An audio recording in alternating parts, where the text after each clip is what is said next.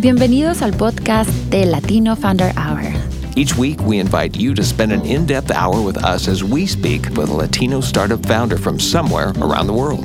Aquí conocerás esas historias de éxito y fracasos, retos personales y lecciones aprendidas. And we have fun. We're live every Friday at 11 a.m. Pacific Time. Tune in at startupradionetwork.com. O en versión podcast después del show. Escucha, Listen, aprende learn, y emprende. launch.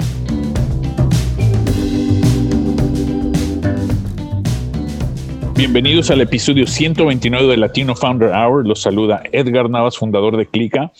Eh, hoy estoy encantado de tener a un amigo nuevo, este, a Marcos González, fundador de Vamos Ventures desde Los Ángeles. Marcos, bienvenido y antes que nada, salud. Salud, caballero. Estamos brindando con un tequila virtualmente, ahora que nos podemos ver aquí por, este, por la computadora. Y Marcos, pues bueno. Pero no eh, le tomaste. Ah, sí, cierto. Es que, es que tenía que hablar, espérame. Y con efectos especiales ah, para que todo el mundo. eh, eh, este segmento es patrocinado por Tequila Maestro. Tequila. Maestro. Marcos, pues bienvenido al show. Este, no tuvimos la oportunidad de conocernos en marzo, abril, debido a, a- a- a la pandemia. Marcos, les, les cuento, iba, eh, es un inversionista que iba a venir a, a Portland, a un festival que se llama TechFest Northwest. Iba a ser un panelista y juez en el, en el show que tenemos cada año de Pitch Latino. Y desafortunadamente, pues bueno, ya todos conocemos qué pasó en, en marzo.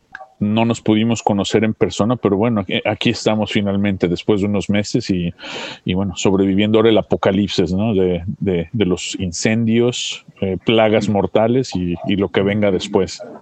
Pero pues te damos la bienvenida, Marcos. ¿Cómo estás? Gracias, Edgar. Muy bien, muy bien, gracias. Este, sí, lástima que no nos conocimos allá en Portland este, hace unos meses, pero, pero va, a haber, va a haber una oportunidad, yo creo que próximamente, este, para fin del año o el año que entra.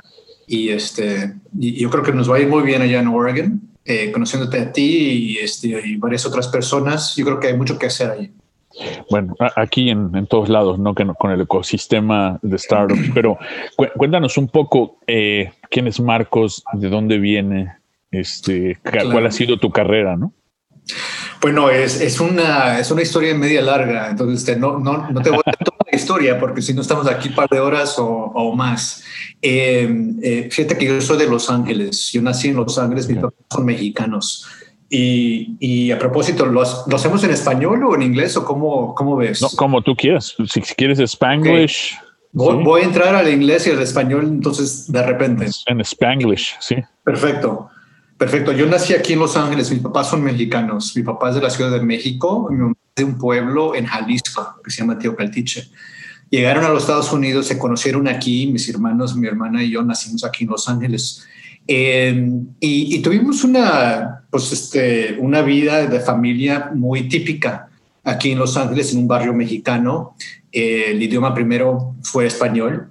Eh, cuando entré a la, a la escuela primaria, pues no, no hablaba inglés, y, pero bueno, aprendiendo. Pero a pesar de eso, siempre estábamos enfocados en lo que es la educación. Ok. Y papás, pues estudiaron un poco, pero como la mayoría de los mexicanos que vinieron a los Estados Unidos y siguen viniendo, pues eh, vienen buscando una vida pues mejor. Ujú.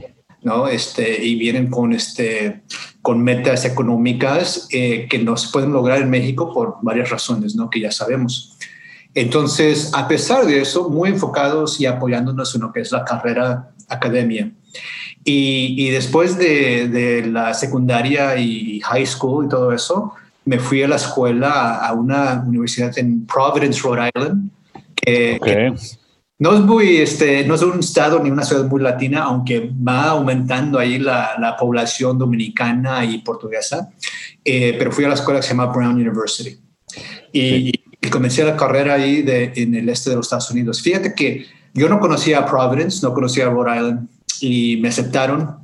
Decidí ir y vámonos. Y, este, y, y me fui así nomás sin, eh, sin saber qué onda o con quién o dónde o, o cómo. Sí, Eh, sí, sí. Estos días, obviamente, pues no existían este, los celulares, no Ni existía el internet, nada. nada de eso. Entonces, uno se va, lo mandan, lo sacan, etcétera, y te quedas ahí o te quedas ahí y, este, y a luchar. y a pelear y todo eso, ¿no? Entonces, este, fueron unos días muy interesantes para mí. Entre los latinos eh, de los Estados Unidos como yo, eh, no había muchos. Yo, yo, diría que había como unos 10 en la, en, en la generación entrante ahí de, de, Brown en esos años, en los 80. Ha aumentado muchísimo desde entonces hasta ahora, pero en esos días pues había muy pocos. Eh, entonces fue una, una, batalla interesante, no tanto, para mí no fue tanta, eh, la batalla no fue tanta este, académica, pero más que nada eh, social. Cultural, social. Cultural igual, emocional inclusive. Este, entonces, bueno, estuve ahí cuatro años estudiando este, ciencias políticas. Yo pensaba que iba a ser abogado. No, bueno, primero doctor. Cambié de eso a abogado y salí. dije, bueno, voy a trabajar en una, un despacho de, de derecho a ver qué onda, a ver si me gusta realmente o no. Y trabajé tres meses en un despacho en Los Ángeles y no, la verdad que no me gustó. Entonces, Dijo, esto no, esto, esto no es para no, mí. No, no es para mí. Y aparte, aparte yo vi mucho latino y, y principalmente mexicano-americano. Eh, que si estaba, se estaba recibiendo de la universidad y se iba a la, a la escuela de derecho. Y, y, vi muchos abogados que iban entrando y saliendo y, y muy bien y, y es una cosa muy importante y necesaria, ¿no? Tener gente y parte del pueblo en ese claro. ambiente. Pero también lo vi yo y dije, oye, pues yo quiero hacer algo diferente. Eh, y, yo creo que debe haber una manera de apoyar la comunidad y, y, este, y apoyar la comunidad afuera de eso. Entonces, ¿cuáles son las opciones? Eh, derecho, medicina, eh, social work, maestro, profesor, sino todo, todo, lo que sabe, sabemos, ¿no? Pero dije, tiene que haber otra cosa. Bueno, entonces conseguí un trabajo con IBM, este, okay. este Big Blue, y, sí, sí, sí. y con IBM en Los Ángeles. Y en esos momentos dije, ¿sabes qué? Yo creo que a través de negocio, debe de haber una manera de, de, apoyar a la comunidad.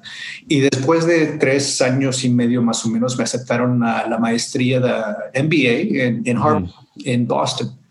Entonces, cuando me aceptaron, eh, de un día al otro renuncié a mi trabajo, me fui a México y me convertí en un estudiante oyente en, en Guanajuato. Y este, oh, wow. Es este, historia mexicana y arte mexicano y, y pasearme por todo México. Entonces fue okay. una vida muy interesante, muy alegre eh, y, y, fui descubriendo a México de una manera distinta. Porque cuando uno es chico se va con los papás y la familia, claro. es, es, un, es un rol y cuando uno va solo y ya de este y tiene algo sí, de sí, dinero sí. y hace amigos y amigas, pues ya es algo. Ya, ya es otra liga, claro. Así, así, es. Y luego después de eso regresé a los Estados Unidos, en Boston, estudié en HBS, eh, The Business School. Eh, y saliendo de ahí este, es cuando comenzó mi, realmente comenzó la carrera profesional, que podemos mm. en eso en un, en un segundito. Sí, sí, sí. Bueno, pues sí, porque eh, es algo lo quería adentrar, no fuiste a escuelas, o sea, mucha gente a lo mejor no conoce Brown, que es una escuela de élite, ¿no? Es, eh, es una de las mejores escuelas de liberal arts en todo Estados Unidos. Es una escuela pequeña y como tú dices, en un estado que es así chiquitititito, ¿no? Yeah. Sí. O sea, parpadeas y lo pasaste, porque yo he pasado por ahí. Yeah, no, it's true. It's, it's absolutely manejando y, ya te pasaste. Welcome to Rhode Island y live in Rhode Island. Come back again. Yeah, exactly. ya estás. No, you know, I think Providence and Rhode Island is a state that's very overlooked. It's actually a beautiful state. The coastline is beautiful. Um, Providence is an interesting city uh, from many perspectives historical, political, economic, uh, social history of Providence in that part of New England. It's actually very interesting uh, for the economic development of the, of the country. So you have like gold mills there and, and uh, other um, you know centers of production that were very mm-hmm. pivotal in, in, certain moments in our economic development. In the history, yeah. Yeah, okay. and um, but but also it's uh, you know a sailing it's a, you know it's a sailing you know state sailing city. Newport, Rhode Island's down the street. You know maybe not so much down the street, but nearby, and Bristol and a few other places that are very beautiful. Uh, so yeah. I got to really enjoy it and uh, and like it a lot. But but like you said, you know, not not a very diverse town. You know, um, it was back then, or maybe now. It, it, it very white ethnic, a very white ethnic uh, city and state. So Italian Americans, Irish Americans, okay. Portuguese Americans, Uh, you know, that's that's kind of what you know. The mayors, the governors, all you know, Italian Americans. Uh, but over time, you saw a change, and you saw various groups kind of really, uh, you know, living in their little like uh, barrios that eventually mm-hmm. Started to you know grow up, so to speak. Uh, okay. of course, the Portuguese, but also Dominicans. Uh, the Dominicans, yeah, in, in, Providence, and also Cape Verdeans. A lot of Cape Verdeans that are make their home in in Providence and so they speak Portuguese, Brazilian, you know, I'm Portuguese colony, and um, mm but it's very, you know, very unique. You don't see Cape Verdeans all over the country, you know, but you see them just right there. Yeah, yeah. So it's very interesting. Um, anyway, today you have in the political landscape and in business, it's much more diverse, and you see that the Latino community is really becoming more a part of the day-to-day fabric of Providence and of, of Rhode Island, just like you see it yeah. in other places too, uh, in Massachusetts as well. We, we, even see it here in Oregon. Yeah, yeah. And the twenty, same twenty years ago, thirty years ago it was just like, you know, very vanilla, yeah. and now it's just I, getting you know more representative. Yeah. yeah. I think Oregon and um, you know Portland and places like Providence and Boston and other parts of New England, they're they're like Los Angeles, maybe 25 years ago. And I don't mean from a sophistication standpoint. I, mean more from a for a Latino kind of um, integration standpoint, leadership positions, senior leadership. Yes. In Los Angeles, you know, 30 years ago, when I was an intern here at City Hall that I can see out my window, uh, I was an intern for the first Latino elected to the LA City Council since 1962 the, the first and only Latino in city council. Today, you know, there's 15 members, I think, and you know, 10 yeah. Latinos, Latinas. The yeah. mayor, you know, we mayor Villaraigosa, yeah. Uh, you know, we had, uh, you know, the. But funny you mentioned. Listen to this, and we literally just elected the first Latino con- uh, uh, council person in Portland. Yeah, so, Gonzalez, right? No, oh my gosh, uh, uh, Carmen Rubio. Carmen Rubio. Uh, okay, Rubio. Because yeah, no, the Portland city of Portland uh, okay. council person. Yeah. Uh, mm. Shout out to Carmen Rubio. Um, but you know, we have uh, two representatives in, in the states uh, and no, not Senate in the Chamber of Representatives.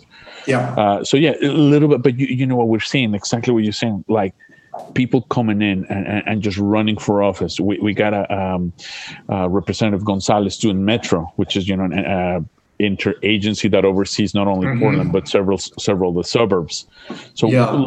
again, yeah, no, it's 30 years ago. Yeah. Yeah. And you know, this, this person you mentioned, Rubio, uh, you know, we've had very early Latino political leaders here in the Los Angeles area, like uh, Roybal, for example.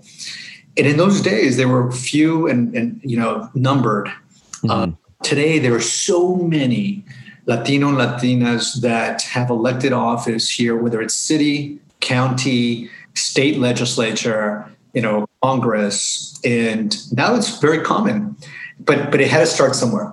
It had to start with one. Yeah, exactly. Always, just yeah. like the just like the academic world. Mm-hmm. Academic world, same thing. Political world, same thing. The legal world. Now you see senior partners here uh, at the you know local law firms that are national or international the Latham Watkins of the world, and, and they now include Latinos and Latinas. Mm-hmm. Uh, 20 years ago, they didn't. Uh, you have consulting firms, BCG. I worked at BCG for a number of years. There were no U.S. Latinos uh, working at wow. BCG. Now you have partners who are like you and me, you know, uh, of you know Latino background, Mexican background that are now you know senior people at BCG or McKinsey. So so every industry has to go through this evolution. Mm-hmm. Some are a little bit traditional entryways police politics schools you know these things eventually you get to legal you know yeah. some business corporate america you know, da, da, da, you know that's how you C level yeah yes eventually you know you get to other areas that are a little bit more opaque and i always say that if you want to work at bank of america mm-hmm. you got on site on the website. You're going to see when they're recruiting. You, you, can find out who the recruiters are. They have job postings everywhere. You get to meet people there. They help you out, and they need to do it. They're a publicly traded company, and they need to serve their community. But but when you want to get a job in venture capital, it's very different, right? There's very few VCs that will post jobs anywhere. Yeah, because that's not how they do it. So we see this evolution of the integration of Latinos and Latinas in various industries, which is great. And I always tell friends when we're having a drink and talking that it's a matter of time when you know we're going to see you know in every industry at the most senior levels Latinos and Latinas, and um, uh, and I think that's going to happen. The, the, areas that are a little harder are the more uh, the areas that have been that have used uh, I don't want to say uh, let's say hurdles. Mm-hmm. Fictitious hurdles that they use as a proxy to evaluate and underwrite uh, abilities and skills. So when you want to work at a very high end uh, consulting firm or bank or private equity fund or hedge fund, um, you're probably not going to get an opportunity there if you're just another kid that went to UCLA or Cal State LA. Yeah. Uh, that, no offense to UCLA, I love you, um, or Cal State LA, but you know, when you look at Goldman, when you look at McKinsey, when you look at, you know, BCGs of the world, um, you know, or, or, private equity fund, they're not recruiting at UCLA. You know, they're, they're not recruiting at USC. They're not recruiting at uh, Cal even. Um, so where are they recruiting? Well, they're recruiting at Harvard. And Harvard, yeah. And they're recruiting Stanford. At, and recruiting at Stanford. And so what happens is that, you know, they'll say, look, are we really going to waste our time going down to UCLA? No. We're going to go to these schools that we've always gone to, that we graduated from, and we know that they vetted these kids, so they must be good. And uh, if they're there, they must come from the right families, and um, you know we're going to get along well. So let's just keep doing that. So there's, you know, it's that's why the, those areas, those industries have been really hard to to integrate and to and to get into and to kind of rise the ranks. Um, but but I see that changing too. So in, in, private equity, when when I graduated from business school, I worked at BCG for several years. After that, I went to private equity, and in those days, there were very few U.S. Latinos doing private equity. There were some for sure, and there's some still that are doing it that are real leaders in that area. Um, but today, there's many more, many more than, than back then. It's a natural evolution. Venture capital is where private equity was, I'd say t- also 20 years ago, uh, where you had, okay. you know, half a dozen to a dozen real leaders and, you know, folks that are going to, you know, uh, do some interesting work and a lot of younger people that are coming up and learning. Um, and I think the next uh, 10 years, it's going to be a very different ballgame. Uh, you're going to see a lot more diverse folks, and in particular, Latinos and Latinas, US Latinos yeah uh, doing work in the private equity, and not just with emerging funds or impact funds or diverse manager funds, but but just in general in the marketplace. Absolutely, so it's going to be it's going to be an exciting time, I think. No, and, and, and you know, funny you mentioned just a couple of weeks ago we had uh, uh, Andres Garcia Maya uh, you know, I think it's a former uh, Morgan Stanley, you know, fantastic story. You know, now startup founder slash investor with his three uh, two other successful brothers, yeah. and, and, it was exactly that story. It's like you know, I don't see anyone but you know like myself. Hard to yeah. you know reach a ceiling, uh, but it, it, it is doable. And why aren't we you know in those positions? So that that was the sure. question. You know, why are we getting you know held held back?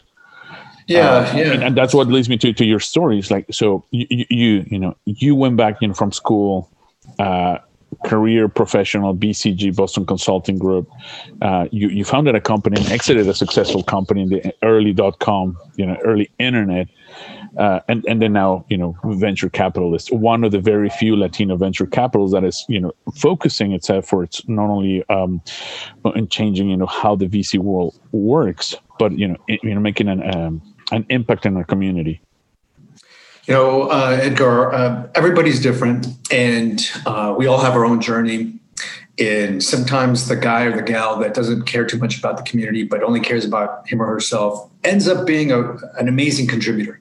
And mm-hmm. sometimes it's the reverse. Uh, you, you just don't know how things will work out. But I have always felt a connection to the Latino community. Obviously, growing up in Los Angeles, to the Mexican American community.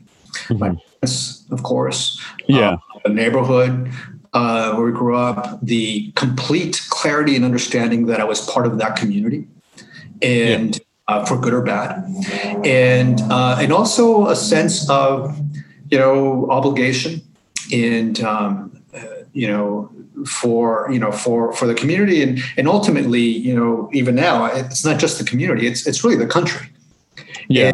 So many ways though when i talk to folks and they say well are you latino? Are you hispanic? Are you american? Whatever. I always say i'm american first and i'm a patriot. And uh, because of that there's this massive opportunity here number one. And number two if we don't tend to it even a little bit we're all in trouble. This country is in trouble because you know I, I, always tell you know I like telling folks that the top five states in this country, as measured by GDP, California, Texas, Illinois, New York, and Florida, forty percent of GDP in those five states. Those five states, the largest ethnic group in those five states is the Latino community by by a landslide. California. 43%, you know, Texas 40%, Illinois 20, uh, New York 20 something, Florida 20 something, larger than any other group, including the African American group.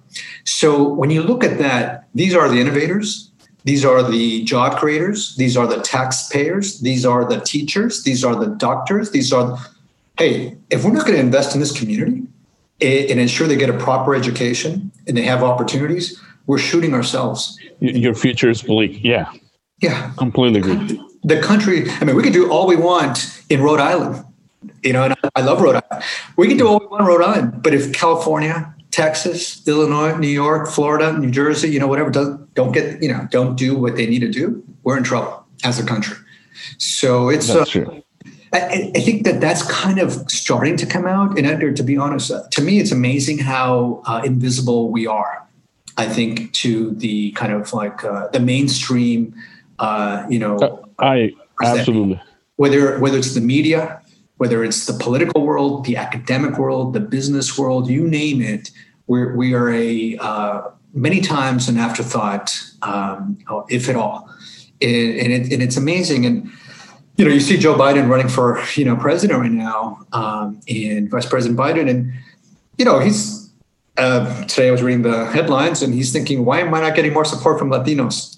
You know, and, uh, well, I wonder why um, and, and I think that the Latino community is one that, like any other community, uh, needs to feel it's respected. Yeah, it's, it's being asked questions uh, to understand challenges that we have, and that it's being listened to, and that we're part of the process. And I think that you know, um, if one doesn't feel that, you know, writ large, um, I think people are getting tired and so I, I think it's that's inclusion. That's that's the main problem with inclusion. That's inclusion, right? Exactly. That's inclusion. It's not enough to just say, "Yeah, you're here." It's listen. It, it, it, listen.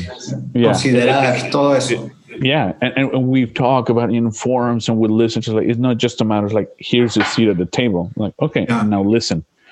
You know, right. now listen to what yeah. I have to say and really listen and pay attention. You know, not just like oh here's your seat and then just we, we have right. it uh, at right. the end of the table. You know, we and don't patronize and don't, don't patronize. And, yeah. Know, it, it's funny that you asked because just today I had a quite a text message from one of our earlier investors. He's like, out of the blue, it was like, we rarely talk politics. But he's like, hey man, why is you know the Voldemort gaining with the, the Hispanic community? It's just like I was like, dude, I have no idea. I honestly, it's just unfathomable to me. But here it is. It's just like yeah. we, you know, the, the voters take it for granted. Yeah. like, oh, he, he must, you know, if he berates you, you must hate him. Well, it turns out not. Yeah, um, you know, and I think that I don't want to echo what everybody says that the Hispanic community is not monolithic. Clearly, correct, and that's a lot of different yeah. groups. The dimensions, the basic ones, are different kind of countries of you know uh, where where we've come from. So that's a variety. One, two is economic levels. Mm-hmm. Three, educational levels. Four, ge- geographic located. Five, age. Um, you know, religion, gender, etc. So it's pretty complex, and there's certainly yeah. be pockets there that are going to support you know the current president. Um, look, I, support uh, Vice President Biden, and uh, and I'm actively supporting him, uh, but you know, I think that we're going to get to a point where uh, mm-hmm. next election or two down the line, where there has to be some meaningful inclusion, I think. And, and, I think the same thing in the financial world, getting back to kind of yeah, to, to, to. Yeah. is on the business side is that you know part of Vamos Ventures. So so uh, a few years ago, I, I started Vamos Ventures as a way to combine fund management, investing, strategy, tech entrepreneurship experience, and being a Latino in this country, and combining those things. Mm-hmm. And um, I think 10 years ago, it would have not worked. But a few years ago, it was the stars were aligning. And so I started Vamos Ventures as a way to uh, do that for myself personally as a, as a professional yeah. opportunity and a personal opportunity to do something meaningful that uh, was relevant now that may not have been relevant five years ago or 10 years ago. And, um, and part of what we want to do is say, look, you know, ultimately, we want to create wealth in our community. And yes. what we want to see is self determination. And when a community has self determination, that, that's when you're free. And that's when you, mm-hmm. we do want a political leader or a different, we do want this kind of healthcare. We do want these kinds of policies, this kind of education. We do want, and instead of having somebody tell us, you know, here's what you're yes. going to, and you're going to be happy with it. And, and that's how it is. And so without, without wealth, and in power, uh, economic power. And, and, I think ultimately that's what drives everything is economic power. Um, without that, I think we're going to be in a tough in a tough situation. You know, and, absolutely agree. No, and, look, and with that in mind, let's um, let, us yeah, do a sorry. quick refill, and we, oh. we're going to do a quick pause for cheers and sure. for uh, celebrate our sponsors. Okay. right. This hour of the Startup Radio Network is supported by Bridges to Change. Bridges to Change's mission is to strengthen individuals and families affected by addictions, mental health, poverty, and homelessness. They use their voice and resources to stand up to all forms of discrimination, mass incarceration, barriers to healthcare, and inequitable economic opportunities. Bridges to Change's goal is to empower people to be self sufficient and become members of the community, who in turn offer the same opportunities to help others. They strive to have everyone leaving their organization with stable housing, social support, sustainable employment, education, access to healthcare, family engagement, and goals for the future. To get involved, donate, or to get help, make sure to visit www.bridgestochange.com. Y estamos de regreso con Marcos. Marcos, look, it's a, it's a great conversation, and I think you, you know, we all agree. You know, we're talking about g- generation wealth. You know, uh, how do we um, flip the script? We're a 1.3 trillion dollar economy. We've been talking about this for a while. Like, how come if we're a gigantic economic power, we're like you just said a couple of minutes ago, we're invisible? Why? How could that be? Yeah, well, you, you said two things, Edgar. The, the one piece of it is kind of the economic power and you know our purchasing power in this country and so on, and, and how do we flip the script? Then the other piece is the invisibility piece. And uh, just just to go on the first one, just really quickly, is uh, uh, I, I think there's a lot of views here. My my view is that to flip the script, uh, it's like a puzzle. There are multiple pieces, and you don't put one in place and then put another one in place. You got to move each one a little bit a little. Mm. Finally, they'll start coming together. Um, ultimately, ownership of assets and the ability and understanding of investing is going to be a way of broad wealth creation and economic influence and power for the community. But you don't just do that. You need things in place. You need uh, professors and teachers to teach these things. Mm-hmm. You need uh, uh, policymakers that um, you know make it advantageous to start businesses and to invest your dollars and to take risks. You know, you need folks to ensure that our housing and our healthcare is adequate, so we don't have to worry about can I make it to next week. Instead, you should be worrying about when I graduate from college, I will do this. And, and that's a very big thing. And so all these pieces have to be there. It's not enough to say, well, should we lend more money? Well, should we have a, you know, a mayor who's Latino or, or Latina. All these things have to work together. A friend of mine in, in Palo Alto once told me that, uh, who's not Latino, but was working in an environment uh, with a lot of Latino families, uh, working class, uh, families, he said, "You know, Marcus, the thing that's the most clear to me is that everybody here that I'm working with in, in this nonprofit." Um, their decisions, the timing of their decisions is very different than mine. And, and this guy, friend of mine, who's very well successful entrepreneur in technology, and, and, and to his credit, uh, dedicated his life to working at this nonprofit, uh, primarily Latino nonprofit in the in the Bay. And he said, "My decisions are long term decisions." And I, I, can afford to think about in two years yeah. I want to do this, and in five years we'll sell that, and in ten years we're going to invest here, etc. And these kids and these families, their decisions are uh, day to day. How am I going to get home today? Yeah. What am I going to eat tonight? How do I pay the rent next week? And when your decisions are dominated by short-term decisions like that, there is no way to invest in long-term. Correct. And and that that is a huge challenge for our community and any community that's working class and, and mm-hmm. on the poverty line or below or um, in it's just a simple thing no but it's this like uh, and so all well, but it, it, it seems simple, and, and I'm going to tell you because you know we've been actively um, involved also in, in other activities, you know, nonprofit uh, organizing, you know, startup weekends, but also you know working with youth and it's it sounds simple but it's not you know again when you have a situation in a, in a house where you literally you just say i don't know how if i'm going to eat at home or the kids you know this is my last meal the, the one that i'm going to have at at school it's like investing that that's just like so uh, unattainable I mean, it's not even a thought. So how can we how can we tell these kids, oh yeah, it, it is doable? When it's like, guy, all I'm trying to do is not to die from starvation tomorrow. Yeah. Like, you know, that sounds fantastic, but yeah. yeah. You know, this is where I think that, uh, you know, again, it takes various approaches. There's the short term approach and there's a long term approach, and you need both.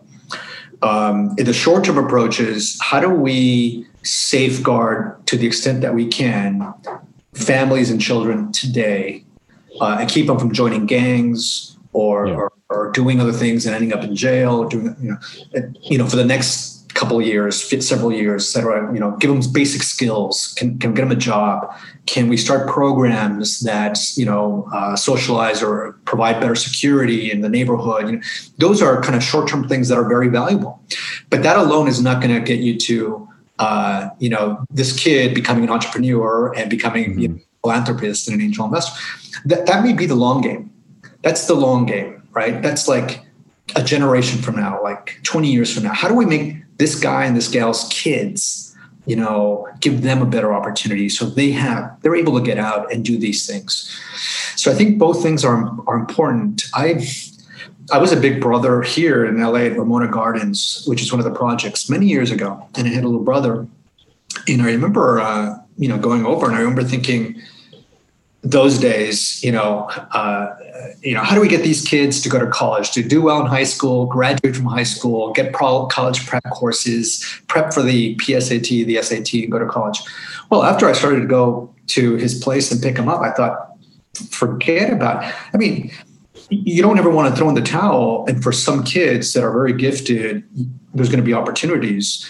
But for a lot of these kids, it's like, oh my gosh. I, I, he would tell me, Marcos, all I care about is not getting beat up and uh, mom's safe and yeah. my mother's safe. Uh, I don't have time to think about these. So, you know, the the environment that we've created, and I say we, all of us are as a society, yeah. Uh, in this, the environment in the, in the society we've created uh, really has you know, uh, wasted a lot of human capital. Because amongst these kids and families, there are there is a little Albert Einstein, you know, there, there is a little uh, you know other innovators that will never that won't get a chance, and uh, but we've created this and. Um, uh, and it's something we have to deal with, and so so yeah. No it, uh, to, to, me it, that's exactly it's like how do we get the next marcos gonzalez the next noramay cadena out of California into MIT into Harvard and and just just just miss you know that unpolished gem uh, and get them to flourish like you guys have done. Yeah, you know, uh, I, am not a I'm not a social or policymaker, uh, Edgar, but all I can say is for me, Uh, it was a series of things. And one of the themes in your podcast with the people that you interview, it's a recurring theme uh, that one random thing, almost random, leads to the next and led yeah. to the next and led to the next, etc. And, and it was these little random things. And if you want to think about it this way, it took 20 accidents to, to happen in the right order for this to, to, to result you know, to have yes. This. And that, that's a very interesting thing to look at. And how do you replicate that? I, I don't know how you replicate, it. but you know, some of your other speakers talk about teachers and parents and others. And mm-hmm. for me, uh, I've had teachers growing up that, for whatever reason, took an interest in me, and that made a difference. Making you feel oh, absolutely valued is, is super important. And teachers, you know, the builders of this country, and um, are completely so undervalued uh, and underappreciated. And maybe maybe we're going to have a different perspective after this whole COVID you know era. Uh, yes. Right. And um, but that's what made a difference for me early on, and, and, then other things. I'll just tell a really quick story, if you don't mind, Edgar. I'll no, no, no. Go ahead. This is you. How random this is. Um, when I was in high school, I, I went to Alhambra High, and uh, I was I was taking calculus is, uh, uh, you know, Alhambra High School was a large public high school, is a large public high school, primarily two groups, Asian and Hispanic. And uh, in my calculus class, there was a gal, um, Latina, and her, her name is Laura. And uh, one day, walking out of church, I saw her and her dad. And I said, Hey, Laura. She said, Hey, Marcos. And uh, this is my dad, she said. And he says, Are you the boy going to Brown? And I said, Yeah. And of course, being a kid in high school, I thought, Who's this old guy? And I'm talking to him. So he says, Whoa, well, when you graduate from Brown, let me know and uh, you can work at IBM. And I said, Something appropriate, but in the back of my mind, I thought, Yeah, right. And I walked away. And uh, anyway, four years later, no internet, nobody's recruiting from California and Providence, Rhode Island. I'm stressing because I have a lot of student loans. I don't know what to do. In the middle of the night, I wake up and I think, that guy, that guy I met at church, what was his name? What was her name? He worked at IBM. And I looked high and low, phone books, anything oh else. Oh my gosh. This guy. I finally find him and I call him at IBM. He answers the phone and he says, hello. And I said, hi, is this uh, Mr. Serrano? And he says, Yes. And I said, You may not remember me, but my name is Marcos. And I didn't even finish. And he said, Are you the boy that went to Brown? I said, Yeah. And he says, For a job? I said, Yes. That's what I'm going, Oh my gosh. And I went that in, I interviewed and so on. I mean, you're random, a completely yeah. random. But that was a key moment. Uh, a key moment for me and for the career. And that started IBM and business and opened my eyes to a lot of things and uh, to mentors, to colleagues, to you know just the world of business, and uh, and then that led, you know led to other things. So that was yeah. interesting. Well, uh, that is I, I, love that anecdote because you know we've heard quite a few like that and that, that we just don't think and that's part of what I, I believe we need more not only access to capital but access to that mentor access that door, that foot on the door. Yes. That yes. you know, the, the who's the next Marcos where I can you know the next student can call like, oh my gosh, Marcos, uh, I would love to to be under your wing. Give me an opportunity. Uh, yeah. Get your foot on the door in the VC world. Yeah. You know what's really interesting, Edgar, is that I have run into old high school uh, friends, uh, Latino or Latina high school friends who in those days were not academic oriented. And uh, still not. But and they've had a reasonable. Think went to Cal State maybe or community college, but their kids, those kids, they're going to Harvard. Oh and wow! They're going. Some of them are going to Brown. Um, others are going to Notre Dame. Others are going to you know UT Austin, and so it's really. I, I think one of the benefits, even if you're not a, uh, you know, your path is not one of these Ivy League paths, you learn a lot and you have a lot to offer your kids and sometimes it takes a generation. Absolutely, yeah. And that's that's okay. Not everybody's going to go to Stanford, uh, yeah. but you but but your kids could. You know, if you for whatever reason don't want to, or something happened, or you got to work. Um, you know, uh, you do it, and you you you do what you can for maybe your kids to have, or your nephews, or nieces. Yes. Um, so I haven't done this in a long time, but you know, I used to go back to Brown often to talk to the Latino students there, mostly because I had such a challenging time there, being you know pretty alone. Mm-hmm. Didn't want anybody else going through that experience, and so I would go back and talk to kids and uh, about anything, but you know about business opportunities. So I haven't done it in a while, but uh, even now with Vamos Ventures, I always say, look, being a, an investor at a VC firm. Um, has a lot of good sides to it and it has a lot of bad sides to it. And the worst part of it is that you have to say no 95% of the time. Yeah. And that really sucks. I hate doing that because I want I would love to help everybody with a check. But here's what we finally said. We'll do four things for you. If we can't write a check. One, for everybody, we recognize you. It's not easy starting a company. You know this, Edgar. I've done it too. It is hard it is hard and you're putting yourself out there. And um, I want to make sure that you know that we see you. And, and we not only see, we, we know it's hard and we see you and we're recognizing you. Number two, we'll give you real feedback. If you want it, we'll give you real feedback, honest feedback. Could be wrong, but it's it's our feedback. But it's feedback, yeah. But and it's yeah. honest, and it's and honest. it's honest. Yeah. Number three, if we know anybody in our network that we believe can help you on your journey, we'll make that introduction, and we're happy to do it. Uh, and then lastly is you'll have an open door here. In six months from now, a year from now, two years from now, come back. Mm-hmm. Tell us what's going. Uh, tell us we were wrong. You know, not to yeah. Pr- prove us like, look, deal. I'm that would back. be ideal. Yeah. yeah, I would love that. I would love that.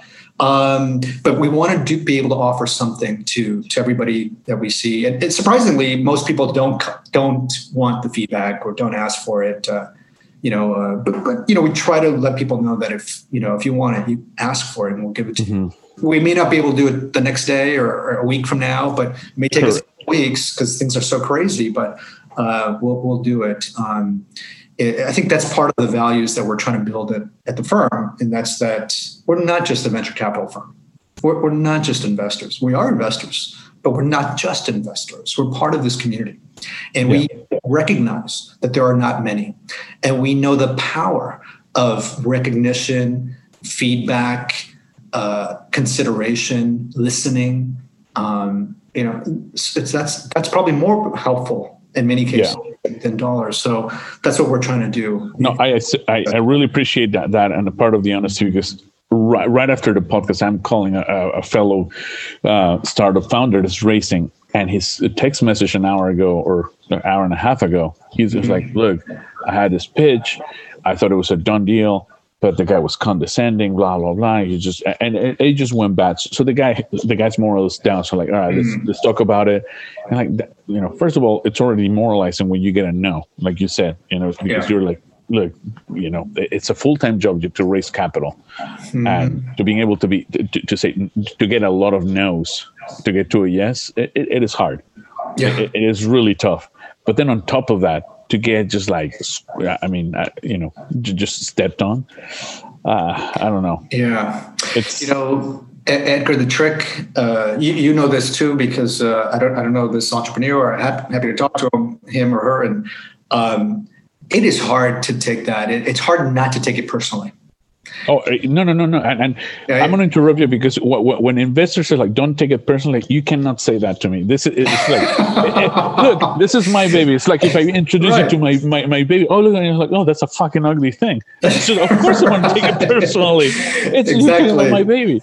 Right, yeah, right. You yeah, can't say that to, to, to an entrepreneur. yeah, it is. It is, and it's still hard not take it personally. But what I've what I've been able to most of the time control now is the emotional dimension of this and and keeping even if inside I'm thinking how dare you you know gosh darn it or much worse language um, even if that's what I might be thinking or feeling you know um, I worked at a private equity fund a couple of private equity funds before uh, uh, starting Vamos Ventures.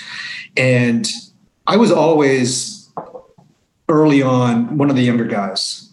And so I, there were senior partners and partners that I worked for and, and reported to and, and all that. And there is no substitute to working at an investment fund, alternative investment fund, and learning from guys, mostly guys, who are you know have 40 years in the business and have seen everything. Mm-hmm.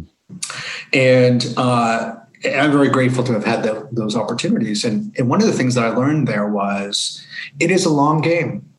And if you think that you're going to start a fund or get in this business and be successful in a year or two or raise money in a year or two, yeah, you're going to go crazy.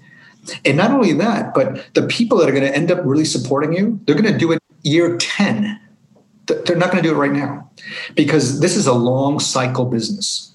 And when you raise some money now, uh, you're going to meet a lot of folks that say no to you. But those are the guys and gals who will come in for fund two or three, maybe fund four right? And if you say something stupid, they'll remember it. so, so, what you need to say, and I say all the time, I always say, look, this is not the right time. That's okay. I just want you to know who I am. I yeah. want you to know what we're doing.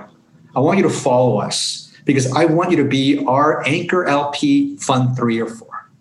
And, and then it puts things at ease.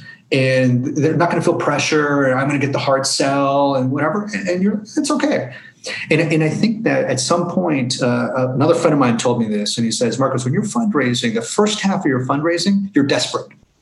And, and, and it comes across. Everybody's the same. And then when you finally get some money and things turn, the second half of your fundraising, you're confident. And you're like, hey, this is not for you. It's not for you.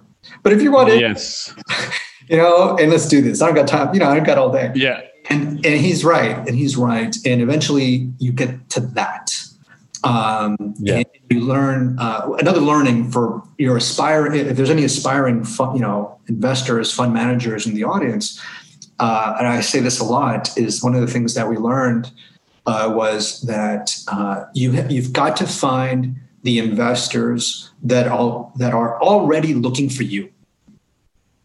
Okay. So to, to repeat, don't look for just investors. Look for the guys and the gals that already are looking for you. And that takes a lot of research and work and so on, sometimes, you know, serendipity. But those are the folks that are going to put up the money to get to your first close. And, and then you go from there. But the trick is understanding the LP asset owner world mm-hmm. of, to understand who, who is it that's interested in what I'm selling. And then the second thing is, is there a market for what I'm selling? and, uh, maybe there isn't. Maybe not now. Maybe not yet.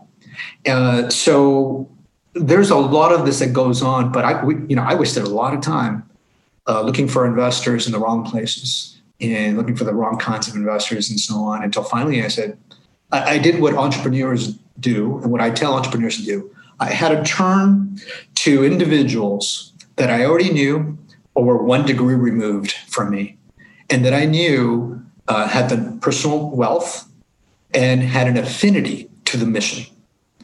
And those were the folks that little by little, you know, unos centavitos aquí, otros centavitos acá, got us to the 5 million. And that was what we needed to get started, the $5 million close. And so that first close was primarily individuals. Ever since then, it's institutional. Yeah. So, so I mean, in, in, in essence, it's just like a startup. You got angels, yes, totally. and then you get your your next race. Yeah, your VC exactly. race. Exactly. Yeah. yeah. No, no, no. That that that. I mean, all those stories are parallel. I wasted my first year creating this, pitching to the wrong crowd because it, I, I'm not. I, actually, I wouldn't. I shouldn't say the wrong crowd. Wrong timing. Yeah. Yeah. It's wrong timing wrong timing. Yeah. Yeah, it's a, um, but you know, it's um, the the venture capital world is a very interesting world because it's not just the business either. Mm-hmm. The engine for innovation and wealth creation, Correct. and it's also what defines the way we live our lives, work lives, and social personal lives. That's why this area is so important and so critical. That's why it's so important to have Latinos and Latinas mm-hmm. involved with it, engaged with it in every area from from asset owners, pensions, foundations, yep. others, to consultants and advisors, to the you know uh, the fund of funds that exist out there, to the fund managers, to the entrepreneurs, to the you know back office, legal, account, a whole value chain that you know feeds this you know industry. It's important to be present. Uh, it's happening, but it's it's not happening fast enough, and so yes, what we want to do. Yeah, and, and that's that that was a question. How do we accelerate this? Because certainly we have the elements. Like we know why why it's not happening. So how do we make it not not just like start moving little by little? How do we accelerate it to to just to catch up to where we should be? Yeah, you, you know, I think that uh, I know that uh, I, I've heard that there are groups out there that are incubating, uh, much like a, an accelerator or an incubator studio incubates entrepreneurs and, and businesses. Uh, there's something similar now for managers, fund managers. I see. Okay. And um, I think that's a really interesting idea. I think it's really hard to wake up one morning and say, I'm going to start a fund. I think it's I think it's hard no matter what, but I think it's especially hard if you haven't done it. And uh, number one, number two, if you don't have existing relationships with asset owners, um, it's very difficult. It's kind of like waking up one morning and say, "Hey, I've been to the dentist twice a I year. I want to be a dentist all my life. Yeah. I, I want to be a dentist." And uh, I can find people to give me money to start a dentist office. Yeah. Not only that, I'm, I want to be a maxillofacial surgeon. yeah, I mean, yeah. You know, so you know, nobody wakes up and says, "I'm going to start practicing law today." Yeah. I haven't gone to law school, but I'm going to start practicing law. Um, so I think that it's possible uh, to wake up one morning and say, "I'm going to be an investor," but uh, but it's really hard, and you really are. You know, it's it's a very difficult thing to do because there is a lot of nuance and technical uh, parts to the business.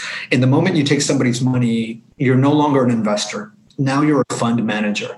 And that comes Yes. with a lot of you know compliance, legal responsibilities, functional you know uh, tasks, and it's a it's a different ball game. And It- stress. Lots of stress. stress. I mean, Yeah, you're you're no you know.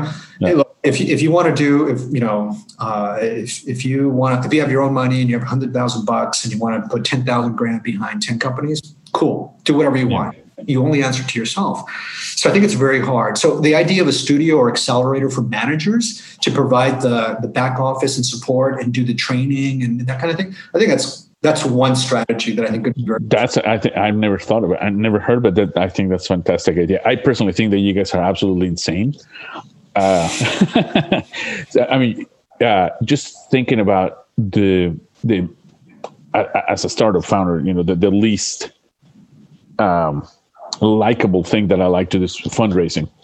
And the thinking is like, oh my God, now I got money from somebody else. Like, shit, uh, now I'm responsible. Uh, uh, so it's adding stress upon stress, and you guys do this every day. That's so that that's one of the parts that I wanted to talk to you. And and recently we spoke to Lisa Feria from Stray Dog Capital, who, who is phenomenal. Another great story. And I wanted to bring this up because you know we we we, we see the, the the VC from our lens, you know, from our perspective as a founder. That's Yeah. another. I was like, oh, you know, these guys are not writing checks, and we bitch them on, and we're like, wow, you, you guys are not doing this. But we don't. We haven't heard that perspective until until now, and that's why I also wanted to you for you to be here. It's like, I was like, hey, people, you know, there's always two sides to that coin. Listen Yeah. to what they do, and you know, the things that we don't like to do that we absolutely detest. Uh, Yeah. This is what you guys are coping with day in and day out. Yeah, it's it's uh, the the business of being an investor and a fund manager is a hard business. It's it's not easy. As you grow, uh, it becomes easier because now you outsource a number of things. You have other people internally that are senior, have experience, can help you, you know, with the with the, with the work. But um, but it's still a hard business because then you have to perform and you have to define processes. Absolutely. and uh, for making decisions. Um, and so that's a hard thing. It, it's it's it's I think it's you know compounded when you put on yourself additional responsibilities that are not business oriented necessarily. It's just what what you want to do, and if you want to be, if you want to be engaged in a, in a particular community, in this case the Latino community, and and you have goals and you put metrics around it, now you're adding to your job. Mm-hmm. And you know, there's an old saying that we all know that no good deed goes unpunished, yeah. right? And sometimes, you know, when you say you're going to do things and you don't quite achieve it or you don't quite do it fast enough or whatever, you, you get stoned. And, uh, you know, you're like, oh, I, I wanted to help, you know, and I should have not said anything. Um, but you know, it, so I can see from an entrepreneur standpoint, when I was an entrepreneur raising money, it was like, why are they not giving us money? What's you know these, these Yeah. you know these venture capitalists. Um, but look, when you're a VC, you have so many you have so many uh, stakeholders uh, that you need to be conscious of and then you have so much strategy that you need to be thoughtful about uh, current and kind of forward looking strategy that you need to be that today's decisions you know have implications on fund two and fund three and potentially other kinds of funds and other business relationships. So you, so it's not a simple i like you No, no, no. sounds interesting. Here's a check. Um, so it's a very, you know, it's it's a complicated business if you're thoughtful about it.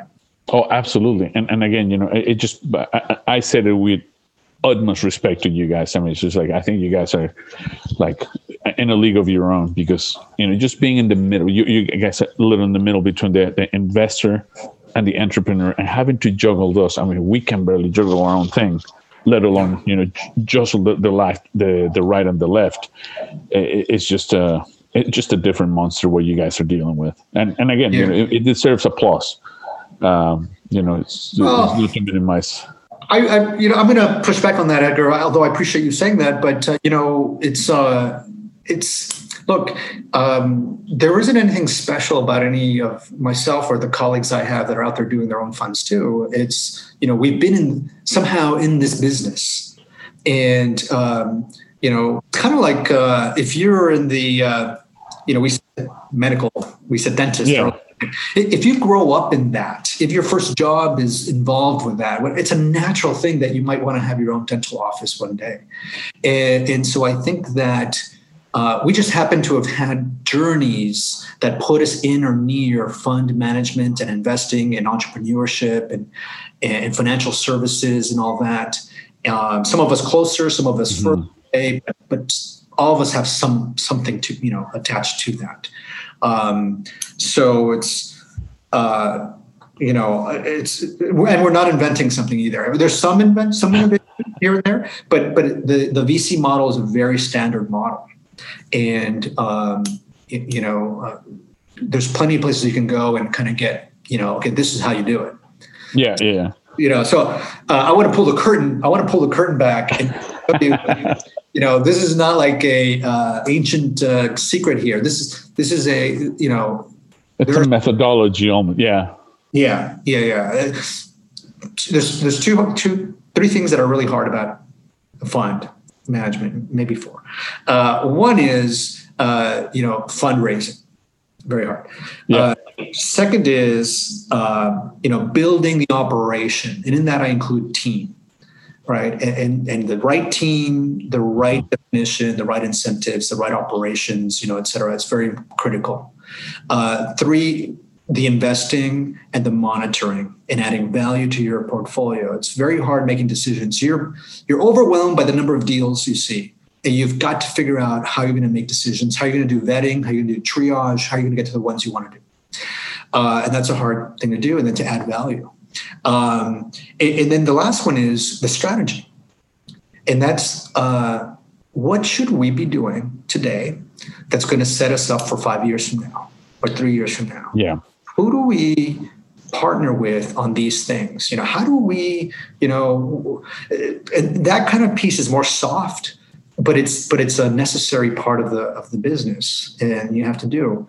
And so those are kind of like the four pillars that i think are kind of like if i were going to say you know and, and you got to kind of figure out which one you're good at and mm-hmm. focus on Yep. that. The the challenge is if you're starting something from scratch you, you got to do all of them and um, eventually you realize there's some things you're better at and some things you're worse at.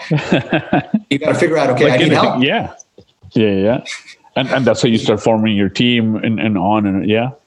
No, that, Exactly. that- that- I, I, again, you know, hats off to, to what you guys are doing at Vamos Ventures. I, I really, you know, appreciate what you, all your efforts because you know we've been speaking since last year, you know, about how to you know just to foment this um uh, and make this startup uh, Latino uh, startup ecosystem bigger and better for everyone here in the U.S. Yeah. and maybe Yeah. maybe abroad. Well, you know, early on we talked about Oregon, and um, you know, uh, I'm I feel very um, fortunate that at a very young age, you know, I left California and the neighborhood, and you know, lived in Providence, then eventually lived in Boston for business school. Uh, lived in Mexico. I lived in Buenos Aires for a while, uh, Dallas, New York, uh, Boston again later for the startup, Washington D.C. for many years. Um, and so I, I, truly do see the Latino community and the opportunities of the Latino you know, talent you know, pool on a national basis. And um, I think that had I been born and raised and never left Los Angeles, it, it would be it would be a different perspective, maybe. Uh, yeah you know now it's um, you know it's really interesting to see the different pockets that are you know growing and and the relationships one can build and leverage in these different places you know to, to help each other so when it comes to oregon i know this podcast is not about oregon but but you're there and, yeah and I really truly look forward to putting money to work and, our, and leverage our networks to help you and uh, the Latino community there in, in, Oregon to do great work, meaningful work that we can Thank all. You. And, and, you know it, will be with the support of everyone. I mean, n- not a single person is going to be able to do this work alone. But right. Marcos, I, I really appreciate you you being here, and the doors open. I would love to you know continue this fantastic conversation. Um, you know, hopefully soon we'll get to have you here in person, like we promised back in April yeah. March, April, and you know, mm-hmm. th- thanks, and just stay safe out in LA. Yeah, you bet, Edgar. You do the same thing in, uh, in Oregon. I'll see you soon. Eh, gracias por todo. Eh, continuamos otro día. Este, claro. Y salud. Aunque no sea el podcast, que sea este, es lo que sea. Yeah, así es. bueno, pues salud. Feliz viernes a todos, Latino Founder Hour. Nos despedimos. Nos vemos el próximo viernes. Hasta luego. Perfecto. Gracias, Edgar. Chao. You've been listening to the Latino Founder Hour podcast. El programa Latino Founder Hour es grabado en las instalaciones de NedSpace en el estudio Bigfoot Podcast en la hermosa ciudad de Portland.